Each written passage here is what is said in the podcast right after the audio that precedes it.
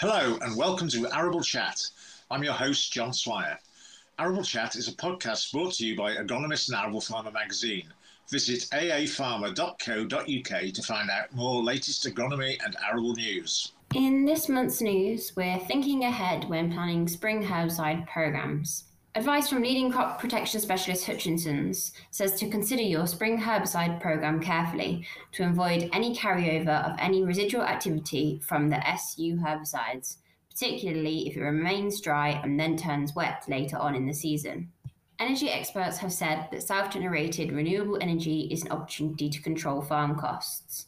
Ahead of the Low Carbon Agriculture Show taking place in February 2023, the event's expert speakers are advising farmers to optimise renewable energy assets to cut the costs of electricity and gas. And finally, ahead of Agriculture Day at COP27, the presidents of the UK farming unions have said farming can boost its production of renewable energy to ensure farmers can continue to produce climate friendly, affordable food in the face of global energy shocks first guest today is Andrew Voysey um, from uh, company Soil Capital. And um, Andrew, pleased to meet you and welcome to the podcast. Um, tell us about yourself, your background, etc. How did you end up at Soil Capital? Where did you train? Uh, and that sort of thing. Thanks, John. Thanks for having me. I'm pleased to be having this conversation. So, Soil Capital itself is a 10 year old agronomy firm specialized in how to support farmers to transition to farming practices that not only improve the health of their soil, but also improve the profitability of their farm business. Me, myself, I am the head of impact and carbon for Soil Capital. So I um, look after the technical and strategic approach we take to quantifying carbon improvements and then monetizing that for, mm-hmm. for them. It's a business that has grown from around six or seven people four years ago to now 30 people. Um, so still relatively small. Um, uh, and prior to that, you know, my background is um, as well originally as a as an environmental scientist, but um, I've worked in the fields of, of sustainable business, um, uh, for over 10 years now, looking really at the intersection between sectors like um, food and farming and um, the finance world and, and the business world, um, constantly looking for ways that we can develop business models that work for everybody yes. that achieve more of the environmental outcomes that we need to solve you know the very many environmental challenges that we all know we, we face do you have an agricultural background me myself, no, um, I don't. But fifty percent at least of the Soil Capital employees are trained agronomists, yeah. mm-hmm. um, coming from family farms or from farming backgrounds. We're, we're actually headquartered in Belgium. Okay. And, um, often when I do you know presentations to growers or agronomists, I put up a picture of um, the grain store uh, on the end of which is our is our office, and I and our, um, you know we are so embedded in in rural and farming communities that we even subject ourselves to uh, to rural broadband in Belgium for our head office um, as a proof point. Yes, excellent. So, uh, what about soil capital? What's its main aim? And, and this has changed, I presume, over the last five years, as you said. So now you're looking at specifically carbon. Is that true? Yeah, so our mission has always been to have as big an impact as possible in helping as many farmers as possible to transition to more profitable, uh, regenerative farming practices that improve their soil health. Yeah. Okay. So um, you recently, this is how I got to know you. You recently had a myth busting roundtable uh, to dispel some of the myths surrounding carbon. So, what are these myths, and how have you managed to dispel them? Yes, um, I'll explain the background. We, we, operate today in three European countries the UK, France, and Belgium. We're working with more than 50 farmers in our carbon program. and we see some really stark differences between those three countries in the types of conversations we're having with farmers and growers and their and their trusted advisors as well. And in the UK in particular, what we have observed over the years is many more misunderstandings or incomplete sets of information being presented to farmers and allowing yeah what we describe as myths to, to emerge and embed around how the carbon markets work. So a couple of weeks ago we brought together a range of um, agronomic advisors distributors, industry bodies, and trade associations, those with influential platforms in the industry, to have a discussion about some of these myths uh, and provide, frankly, some some facts and, and some figures um, to try and ground us all in, in a common set of understandings. Um, I'll give you maybe maybe two examples. Um, happy to share more, of course. But the first one is is we often hear from farmers, you know, if I trade all of my carbon now, I might regret it if I need it in the future. And I think this comes about because, from the farmer point of view, um, many believe that carbon trading relates to all of the stock of carbon that exists in the soil before they even enter a carbon payment scheme. And so the decision to enter a carbon trading scheme can take on very significant perceived yes. implications. It can feel like you're trading away the mining rights to mm um, the minerals in your soil. Can, it can appear almost life changing as a decision. Yes, yeah. But the facts are um, that the carbon markets only pay for carbon that is added to the soil on farm each okay. year. Yes. Each year you participate in a scheme. No, no one's paying for um, the carbon that's already, already locked up in yeah. soil. Yeah. Um, so we presented a nice kind of infographic to visualize how this this works over time. But I think you know that's an example of, of kind of putting into context one um, pretty fundamental, you know,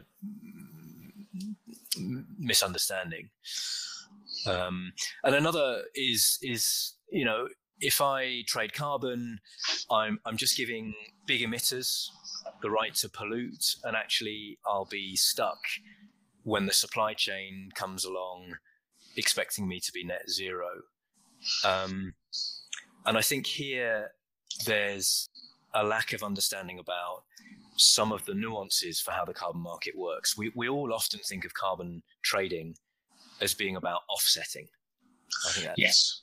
We're all educated about that when we, I don't know, take a flight or something. Mm. Um, and we think of that as enabling high polluting companies to compensate for their emissions by paying others to reduce their emissions.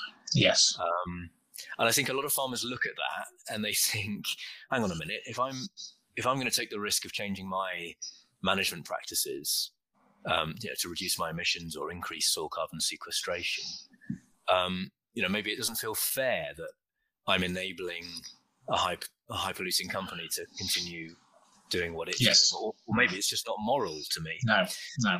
Um, and so on, on this one, we had a, a very powerful conversation, I think, for many people about the difference between um, selling your carbon for offsetting and selling your carbon for insetting, which is a, a, a term that is less familiar. So offsetting yeah. is, as I've just described it, you know, your carbon improvements on an annual basis are sold to others outside your supply chain, and you can no longer claim those as a farmer because somebody mm-hmm. else is relying on them.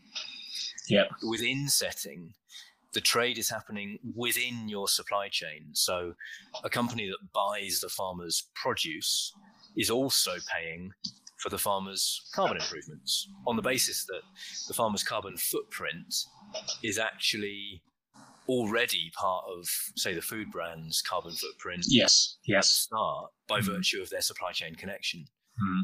Uh, and in that case, um, both the farmer and the food brand can claim, you know, talk publicly about um, their carbon improvements. You know, actually, that puts the farmer in lockstep with the supply chain to arrive at, at yeah. net zero, mm. and, that, and that's where we as Soil Capital focus on inset. Yeah. So, very important to understand the, the, the implications of the choice of where you sell your carbon improvements. Yeah. Yeah. Um, and what about monetizing your carbon? How, how does that work? How does a farmer go about that? Well, in any of the schemes that are available, you know, in the UK or, or more broadly, effectively, um, the farmers, the impact of the farmers' farming practices and, and the changes to those farming practices are quantified somehow. Yeah. Those quantifications are well, they should be independently verified by a yes. party auditor and mm-hmm. various other checks and balances. And they're then turned into recognized, certified units of carbon improvement.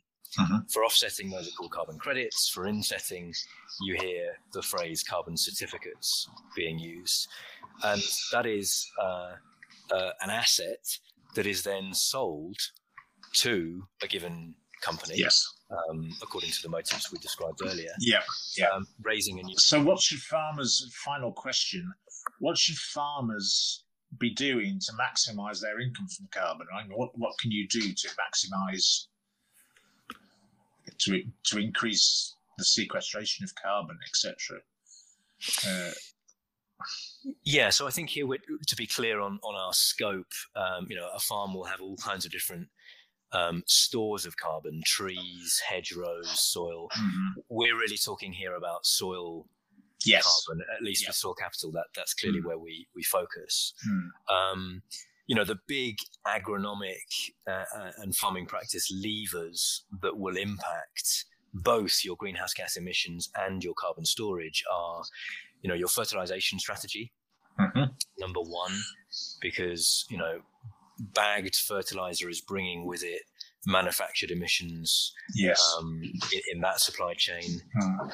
Whereas to the contrary, you know, any source of organic matter that can be put into the soil is going to help build soil yeah. over time, um, in principle, you know, subject to various yes. other conditions, of course, as well. So, strategy. So the second area is the cultivation strategy um, because every time we expose carbon in the soil to oxygen in the atmosphere, we enable the oxidation of that carbon and the release yeah. of carbon dioxide. So mm-hmm. reduced intensity of tillage, you know, first yeah. of all, min till. And then Absolutely, yeah. You know, any direct drilling that's possible will Brilliant. be part of yeah. it. Yeah. Uh, and last but not least, um, I would highlight the cover cropping strategy. Yeah. Um, uh, for the for the very important reason that every time we have a living plant um, in the soil and photosynthesis happening, we have CO2 in the atmosphere being turned into carbohydrates, yeah. Um, yeah. you know, pumped yeah. out by root exudates and, and mm-hmm. adding to the flow of carbon into the soil. So mm-hmm. those three levers are the big ones. Mm-hmm. Um, obviously, all to be set in the context of the rotation, um, the local context, the soil type, the farmer's risk appetite and knowledge. Um, none of this uh, a cookie cutter no. um, approach. It's all got to be adapted to the local context. Excellent. Well, thank you very much, Andrew. That was most um, illuminating. Thank you. My pleasure. Thanks, John, for the time. Thank you. Hi there. Sorry to interrupt Arable Chat. My name is Matthew Tilt, and I'm machinery editor for Farm Contractor and Large Scale Farmer magazine, the sister publication of Agronomist and Arable Farmer. Did you know that we also have a monthly podcast? Machinery Matters brings you the biggest news and interviews from machinery manufacturers, as well as information key to contractors and large scale farming operations. Want to satisfy your machinery cravings? Search for Machinery Matters on your favourite streaming platform. My next guest is David Booty from Omex, Technical Director of Omex. Excellent. And um, we're going to talk to him about all things fertilizer and in particular uh, NitroShield. So, David, first of all, a bit of background. How did you get into the industry and, and, and where have you come from and, and, and what have you done with your life? And Okay, well, I started out as a uh, crop protection agronomist in the 1980s. Mm-hmm. Um, so had uh, very well around 40 years experience in the industry um, and moved from uh, crop protection to the fertilizer side about 13 years ago, something like that, yes. when I joined mm-hmm. Omex. Mm-hmm. And with the company now, I look after their uh, trials and product development, technical support, all those aspects of uh, the fertilizer business. Okay, excellent. Thank you. So tell us about um, UAN and the problems uh, with pollution, etc., and what we're going to do about it, and in particular, what Omex are going to do about it. Sure. Um, the particular concern is about uh, ammonia gas pollution, mm-hmm. um, which has been rising in the UK over the last decade or so. So, whereas uh, with greenhouse gases, and ammonia isn't a greenhouse gas, doesn't contribute towards global warming. Um, with a lot of the greenhouse gases, control measures have tended to reduce those, but ammonia has been spiking in the last few years. And around 87% of ammonia emissions come from agricultural sources. The great bulk of that is from uh, animals and the manure that they produce, manures and slurries. Around 80% of all the ammonia that comes from agriculture is from that source. But the remaining 20% or so is from nitrogen fertilizers. And the serious issue with ammonia is that it's a, it's a pollutant.